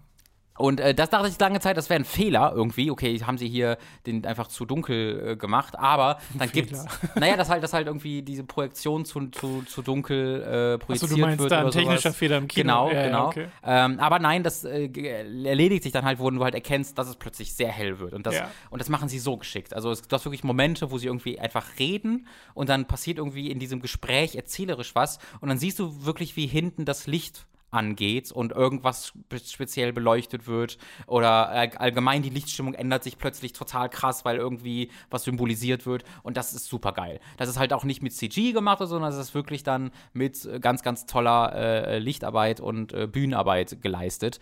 Äh, und dann hast du eben diese wahnsinnig krassen, äh, bildgewaltigen Momente und was ich besonders erwähnen muss, der Soundtrack ist unglaublich. Der mhm. Der zieht dich so in diesen Film rein und lässt dich nicht mehr los. Der mhm. teilweise richtig elektronisch, so dass es mehr so wie Lärm manchmal schon wirkt, dann aber auch ganz viel, ganz, ganz melodisches. Äh, es gibt einen Track, der immer wieder gespielt wird, der mit einer Harfe beginnt, der, der jedes Mal dachte, wo ich dachte, jetzt geht Demon's Souls los. Ja, dieses dim, dim, dim, dim. Das geht ja auch mit so einem Hafen. Yeah. Äh, da streicht jemand über eine Harfe am Anfang dieses Songs. Und das erinnert mich voll daran, wie das hier jedes Mal losgeht. Äh, aber daran musste ich tatsächlich denken. Ich musste daran denken, ich sehe hier, ich sehe gerade einen Entwurf dafür, wie ich eine Verfilmung von einem Demon Souls oder einem Dark Souls sehen würde. Diese da Quest. Da ich aber beim Trailer auch schon ein bisschen dran denken. Ja, ja und das fand ich, weil, weil er wird ja die, nicht. Diese, diese, ich finde auch dieses Design von mhm. Green Knight sieht voll ja. aus wie was, was da rauskommen könnte. Absolut. Und, und dieses, diese, dieses sehr dunkle, dieses sehr äh, äh, ergreifende, atmosphärische, gemeinsam mit der Musik. Äh, wie gesagt, es gibt nicht viel Action oder Kämpfe oder so, gibt es auch, aber jetzt nicht wahnsinnig viel. Äh, aber da muss ich voll dran denken ab und zu. Ich dachte, holy shit, wenn du einen Demon Souls oder einen Dark Souls bauen würdest, der komplett über diese Reise geht, aber auf so einer metaphysischen Ebene und du weißt nicht so genau, was abgeht und der wird jetzt gar nicht so viel gekämpft vielleicht. Kommen. Oh, das wäre dass ich befürchte halt, dass der Film nicht so aussehen würde, sondern dass es dann hier kämpft, hier ist ein Actionfilm, wo er gegen viele coole Bosse kämpft, was halt total nicht das wäre, wo, ja, ja, was ja. du mit diesem Spiel dann verbinden würdest. Äh, ja, deswegen also als atmosphärisches Werk, als bildgewaltiges Werk, aber auch als erzählerisches Werk war ich da sehr, sehr, sehr, sehr angetan von. Es ist ein sehr faszinierender Mix aus dieser alten Geschichte, die von dem ähm, Regisseur und Autor aber auch abgeändert wurde in vielen Aspekten, wo dann wieder was sehr interessantes, Neuartiges besteht, weil du teilweise Charaktere hast, die Dinge tun, die sie im Gedicht getan haben, aber die jetzt andere Motivation in dieser, in dieser Version dieser Geschichte haben oder vielleicht sogar zusammengelegt wurden mit anderen Figuren, was es dann als Zuschauer sehr spannend macht, einfach zu analysieren und zu interpretieren. Weil du halt ab und zu denkst, warte mal, wieso macht diese Person jetzt das? Das ergibt doch eigentlich keinen Sinn, weil eigentlich hat sie das mal aus einem ganz simplen Grund gemacht, wie es im Gedicht war. Aber jetzt hat dieser Charakter noch drei, vier andere Aspekte bekommen, die mhm. dem eigentlich widersprechen. Und du musst dann zu einem anderen äh, Schluss äh, dir irgendwie äh, zu, zu einem anderen Schluss kommen. Ja, hat mich begeistert. Hat, ich hatte hab begeistert cool. mit Lucy danach noch diskutiert, habe dann begeistert mir Sachen zu dem ursprünglichen Gedicht durchgelesen. Äh, fand ich ganz, ganz, ganz Dann wunderbar. hat der Film auf jeden Fall was erreicht, wenn ja. diese Motivation da ist, noch tiefer einzusteigen. Ja. Ich habe übrigens gesehen, Musik kommt von Daniel Hart, der hat auch den Soundtrack gemacht zu A Ghost Story. Passt ja dann auch irgendwie. Ja, ja, ja. Genau. Okay, super. Also zwei Empfehlungen. Absolut. Sehr unterschiedliche sehr Art. unterschiedliche Filme. Ähm, aber beide haben mich sehr gut unterhalten. Vielleicht nicht unbedingt direkt hintereinander Arten. gucken. Oder nee. vielleicht gerade direkt hintereinander gucken. also wenn, dann müsstest du aber, glaube ich, fast nach Green Knight gucken. weil wenn du Green Knight, dieses sehr langsame, lange wird auch nicht geredet, nach fast guckst, da kann, glaube ich, dein Hirn nicht aufnehmen. Ja, vielleicht. Äh, na gut, äh, damit sind wir eigentlich auch durch mit den Kernthemen für diese Woche. Äh, ich wollte noch eins ansprechen, was ich, weil ich das einfach nur potenziell als interessantes Thema finde, nämlich äh, hast du gesehen, dass es ein neues Video gab von Noah Caldwell Gervais? Habe ich fertig geguckt schon. Du hast es fertig geguckt? Ja. Ich habe es noch nicht mal. Ich hatte mit Umzug und so Zeit. Ich, ich habe es noch nicht mal angefangen. Äh, er hat nämlich eine Resident Evil Analyse gemacht über so ziemlich alle Spiele. Mhm. äh, die sieben Stunden geht. Also es ist ein siebenstündiges ja. YouTube-Video. Äh, und das finde ich insofern krass, weil bei mir löst das, also der erste Gedanke ist so, uff, dann der zweite Gedanke ist, oh cool, da freue ich mich drauf. Und der dritte Gedanke ist, ich mache mir auch Sorgen. Aber auch, ja, es ist über viele Monate entstanden und er, er hat relativ wenig Editing-Arbeit, muss man sagen, dazu.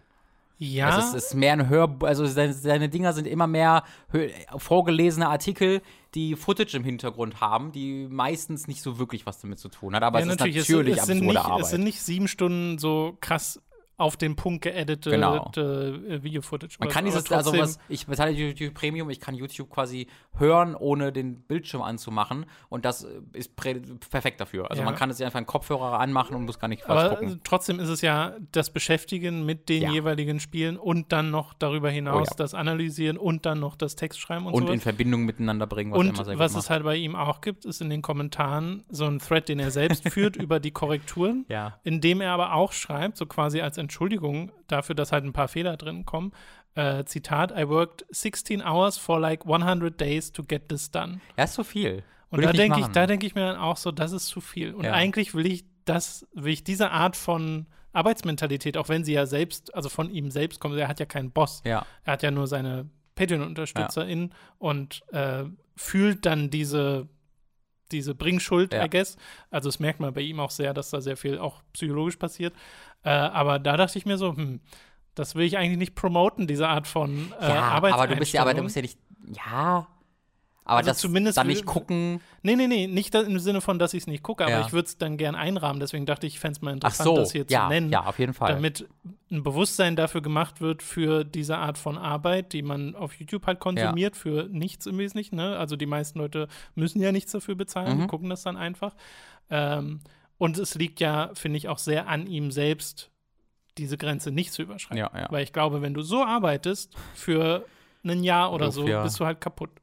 Ja, ich meine, der Mann hat vorher hat irgendwie zehn Jahre als Pizzakoch gearbeitet in so einem schlecht bezahlten Umfeld. Ja, ich glaube, der, ja. ist, der ist da so gab es mal voll den wholesome Kommentar äh, bei ihm unter seinen Videos, weil sein alter Chef Ach was. ihn da gepostet hat und er hat dann gesagt, oh cool, dass du hier Wirklich? bist und es war voll das versöhnliche Ding, weil der hat sich voll gefreut, dass der hier den Erfolg hat und das so. Das ist ja cool. Das war super wholesome. Das ist ja super. Äh, und ich mag den Noah Caldwell Gervais ja.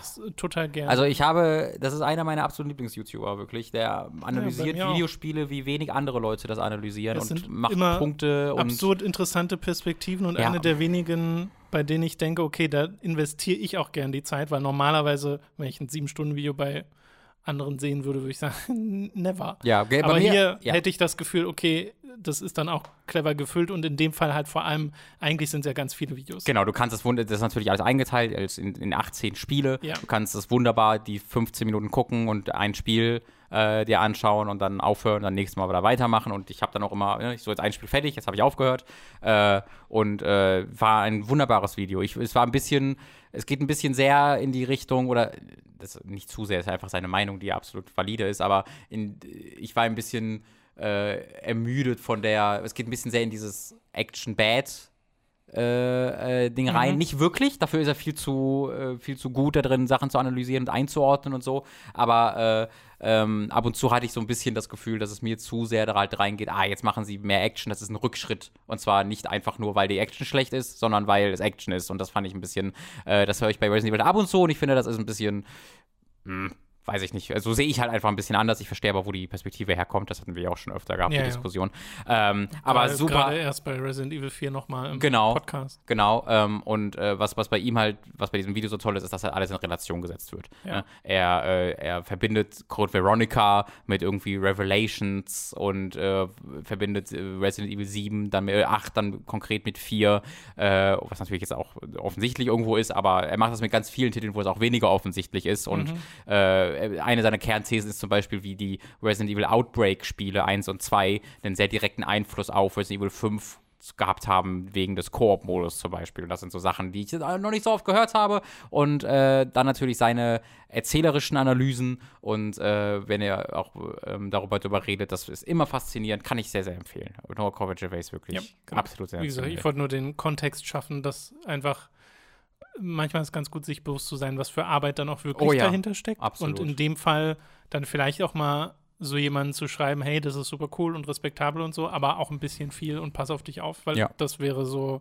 also ich habe das auch unter die Kommentare da geschrieben, dass Ich habe den Kommentar sogar gesehen, unabhängig echt? davon. Ja, ja, ich hatte ja war da drauf und hatte äh, Ich habe im Wesentlichen jemand anderem zugestimmt mhm. äh, und äh, das finde ich dann einfach zu krass, weil, weil manchmal, manchmal merke ich das so in den Leuten, denen ich folge, wo ich so mir denke, okay, das sind richtig coole Sachen, aber Chill.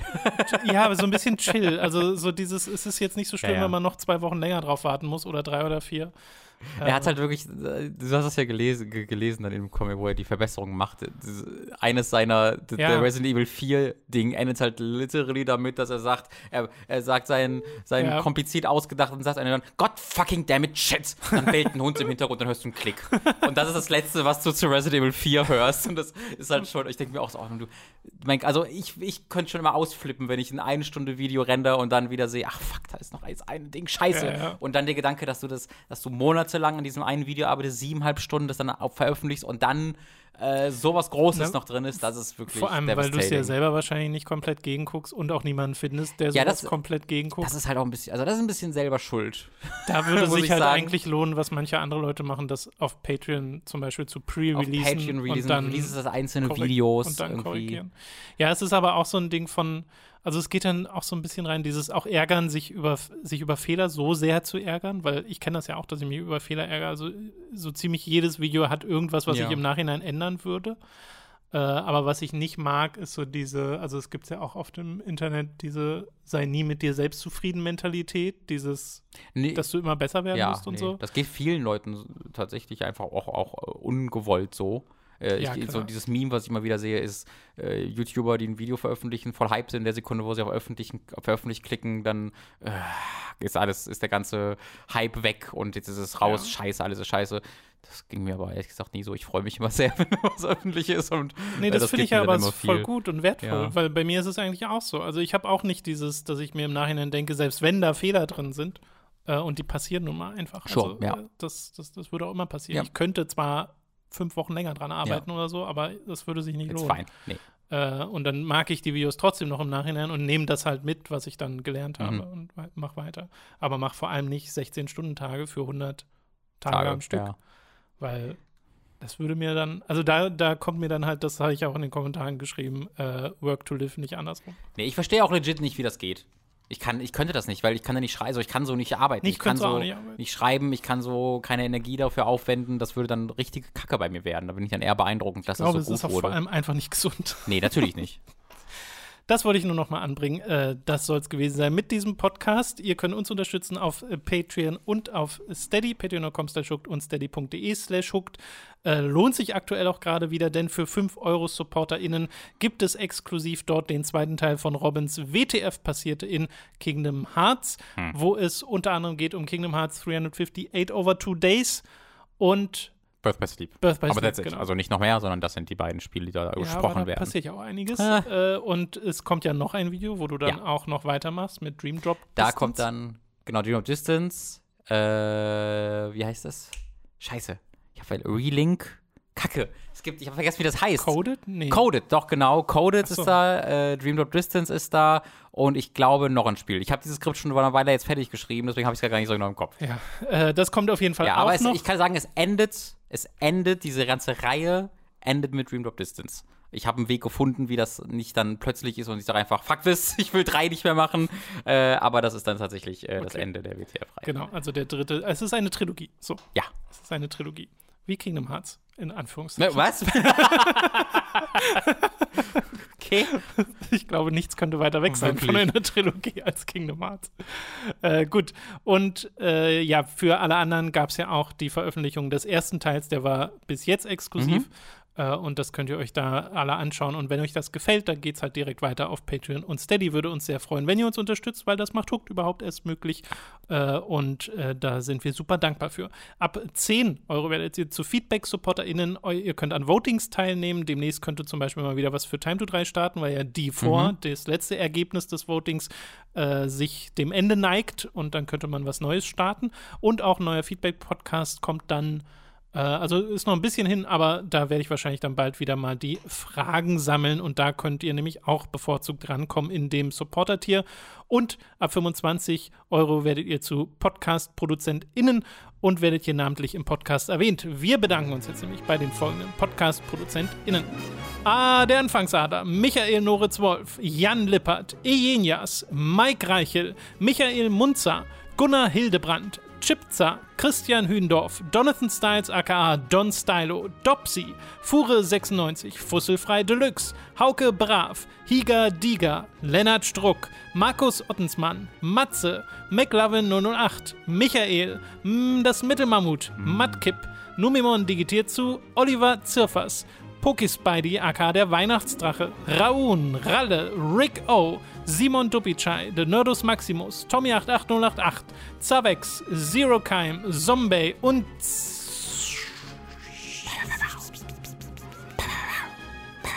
ich bin die Schlussschlange. Vielen Dank an alle Podcast-ProduzentInnen. Vielen, vielen, vielen, vielen, vielen Dank. Ob Indiana Jones die Schlussschlange mag? Er mag ja Schlangen nicht, aber die Schlussschlange bestimmt, oder? Schlussschlange würde er mögen. Ich glaube ja. auch, ja. Ich glaube schon, ja. Ich glaube, Indiana Jones mag die Schlussschlange. Ich habe hab die Filme einmal nur alle gesehen. Oh, nicht den letzten. Ich habe, glaube ich, nee, nur die ersten beiden habe ich einmal gesehen. Den dritten habe ich dann gar nicht mehr geguckt, glaube ich. ich What? So, ich Hast du Last toll. Crusade noch nie gesehen? Nee, ich habe die ersten beiden gesehen und dachte mir so, ey. Aber ist auch lange, lange her. Ich weiß nicht mehr. So, da, da, also beim, ja, vor acht Jahren oder sowas und die habe ich irgendwie geschaut und war so, ja. Für, ich habe die ja jetzt, ich gucke die ja gerade mit meiner Freundin zusammen. Beim ja. ersten Teil war es auch so, war schon, war auch so, war okay bis mhm. gut, aber Pacing ist halt ein bisschen anders noch gewesen damals. Und den zweiten Teil fand sie jetzt tatsächlich besser, weil mhm. er auch ein schnelleres Pacing ich glaub, hat. Ich glaube, so ging es mir nicht. Ich glaube, ich fand den zweiten Teil schlechter als den ersten. Eine Rolle. Ja. Und ähm, der dritte Teil ist, mein, ist so mit mein Lieblingsfilm äh, der Reihe und da freue ich mich sehr drauf, den dann nochmal zu sehen. Und dann der vierte ist halt was gucken.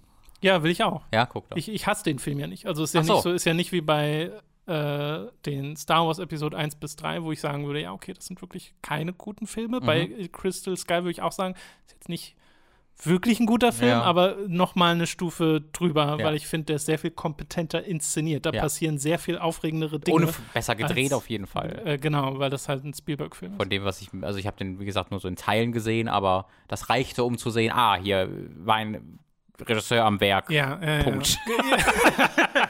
Was bei Episode 1 und 2 nicht der Fall ja, zu sein schien. Obwohl er trotzdem super komischen Look hat. Der ja, durch das CG. Das hat diesen ganz weirden Ende der 2000er CG. Nicht, es ist nicht alles nur das Blur. CG, es ist auch die Art und Weise, wie da Studiolicht und sowas ja, eingesetzt es sieht alles wurde. geblurrt aus, so überlichtet, so irgendwie leicht, geblurrt, leicht, gezeichnet, nicht sagen, leicht gezeichnet vielleicht Überlichtet würde ich schon ja. eher zustimmen. Es hat einfach nicht, ist nicht mehr so moody und die ersten ja. drei Filme sind das total. Die sind super gute Sets und sowas. Es erinnert mich immer an der Hobbit. Der Hobbit sieht ja die, äh, vor allem die letzten beiden, die sehen auch so aus. Wobei der Hobbit noch mal besser aussieht, finde ich, als also dadurch, dass das, dass später kam und in durch CG.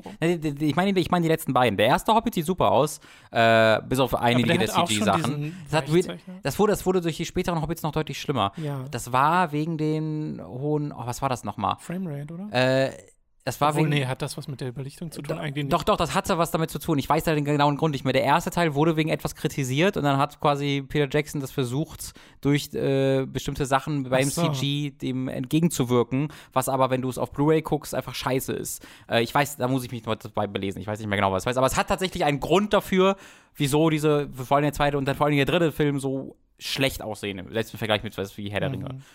Ja, aber Indiana Jones macht gerade nochmal richtig Spaß. Schön. Ich freue mich auch sehr. Also einmal bin ich sehr gespannt, was der neue Film macht. Ja. Aber fast noch mehr freue ich mich aufs neue Spiel von Machine Games. Richtig, ich vergaß, dass dies existiert. Ja, das ist Indiana, sehr aufregend. Guck mal, Indiana Jones. Ja. Und äh, ich glaube, ich spiele mal die Lego-Spiele. Die habe ich nämlich nie gespielt. Lego Gibt, Indiana Jones. Ja. Nee, zwei. Gibt's Bist du sicher? Mhm. Gibt's, 100 Prozent. Gibt es The Original Adventures und wie ist das zweite? Echt? Äh, das zweite macht dann Crystal Skull, das ist im ersten noch nicht drin. Ach so. Ach, und im ersten sind dann noch Szenen drin, die, äh, im zweiten sind Szenen drin, die da im ersten nicht drin Okay. Ähm, genau. Okay, das soll es gewesen sein mit diesem Podcast. Vielen Dank fürs Zuhören. Wir freuen uns dann schon auf das nächste Mal. Wir hoffen, ihr seid da auch wieder mit dabei.